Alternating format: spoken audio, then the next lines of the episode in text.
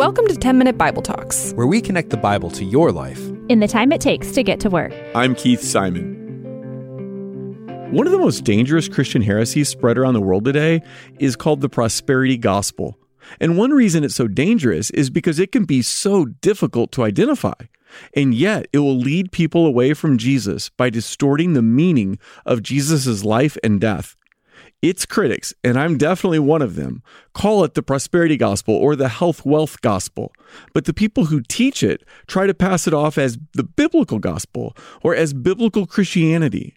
Uh, let me define the prosperity gospel, and then I'll tell you why I'm bringing it up in the context of Deuteronomy 28, which is where we are on our trip through the Pentateuch.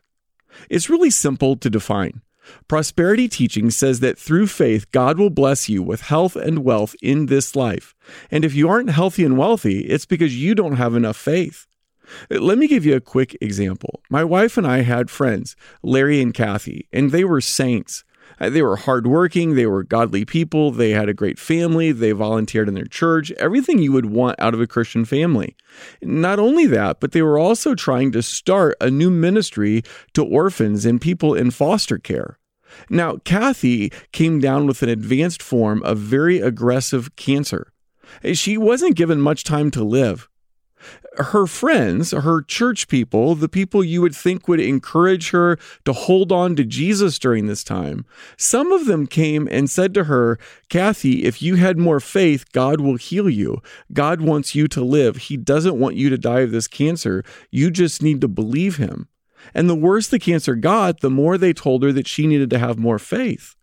Well, you can imagine what this would do to a young mom who wanted desperately to live for all kinds of reasons. For them to make her death about her lack of faith, well, that's cruel and it's definitely unbiblical. Now, all this connects to Deuteronomy 28 because the chapter contains a list of blessings and curses that will visit Israel based on whether they obey God's law. Tanya will deal with the curses in tomorrow's episode. Today, we're going to talk about the blessings. So let's ask the question If I obey God, will I get physical blessings in this life? That's what the prosperity gospel teaches. Here's a sample of the blessings we find in Deuteronomy 28. I'll start reading in verse 2. All these blessings will come on you and accompany you if you obey the Lord your God. You will be blessed in the city and blessed in the country. The fruit of your womb will be blessed, and the crops of your land, and the young of your livestock, the calves of your herd, and the lambs of your flocks. Your basket and your kneading trough will be blessed. Now, here's verse 11 The Lord will grant you abundant prosperity in the fruit of your womb, the young of your livestock, and the crops of your ground, in the land he swore to your ancestors to give you. So the first 14 verses of Deuteronomy 28 are a lot like those verses. They promise immediate blessing for those who obey God. So you might be wondering if the prosperity preachers are right. They aren't. Remember that Deuteronomy records Moses' charge to the Israelites right before they enter the promised land. That's why so many of the blessings in Deuteronomy 28 have to do with land and crops and livestock. God is fulfilling his promise that he made to Abraham and his descendants to give them the promised land. Now, this never meant that every individual Israelite would experience financial blessing, even in the promised land.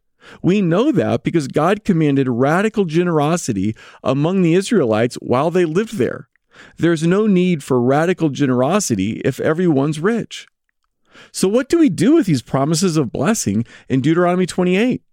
We can't directly apply those promises that were made to Israel to us because we're not Israel living in the promised land.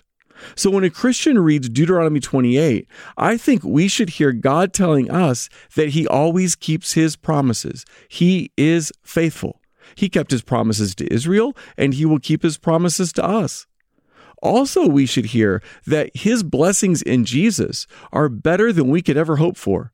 He promises us forgiveness and peace and joy and so much more. But those blessings won't be fully realized until Jesus returns and brings heaven to earth.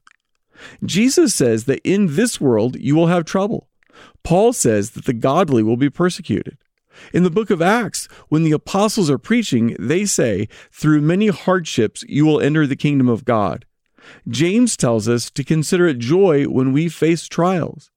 When Jesus is listing the blessings that will come to his followers, he puts persecution on the list. See, Jesus considers persecution and suffering a blessing that comes to believers. So if the Bible doesn't teach the prosperity gospel, then where did it come from? Historically speaking, the prosperity gospel is related to Pentecostal and charismatic churches. Now, that does not mean that all or even most Pentecostal and charismatic churches teach the prosperity gospel, but it is the tradition most associated with it. Some prominent names associated with the prosperity gospel are names like Oral Roberts, T.D. Jakes, Creflo Dollar, Benny Hinn, Jim and Tammy Faye Bakker, Joel Osteen, Paula White. Now, not all these teachers are as blatant as others. Some are far more subtle. But all of them, to one degree or another, teach that the good life, and by that they mean health and wealth, come by having faith in God. They avoid Jesus' teaching to deny yourself and take up your cross. Many of those teachers live a lifestyle that reflects the lifestyles of the rich and famous more than Jesus. They flash their wealth because it's a sign to you, their follower, that if you believe like they do, you too can be wealthy. Remember that no one obeyed God more faithfully than Jesus, and yet Jesus had no place to lay his head. Jesus was falsely accused and then crucified. If the prosperity gospel is true, it failed Jesus big time. The people who are most attracted to the prosperity gospel are those who are living in poverty. Eh, that's true whether you're in the United States or in the developing world. It's particularly sad to see millions attracted to churches that teach this prosperity gospel, hoping to get rich or at least to have enough money to get by on. The prosperity gospel preys on those in need and promises a quick fix to their problem. The biggest error of the prosperity gospel, though, is that it distorts the picture of Jesus. The prosperity gospel makes Jesus a means to an end. They say believe in Jesus so that you can get the real treasure of health and wealth. But Jesus is not a means to an end. He is the end. There's no better treasure than Him. God can't give you something better than Himself because there is nothing better than God. If you have Jesus and everything this world has to offer you, you have no more than the person who has Jesus and nothing else. Hey, thanks for listening.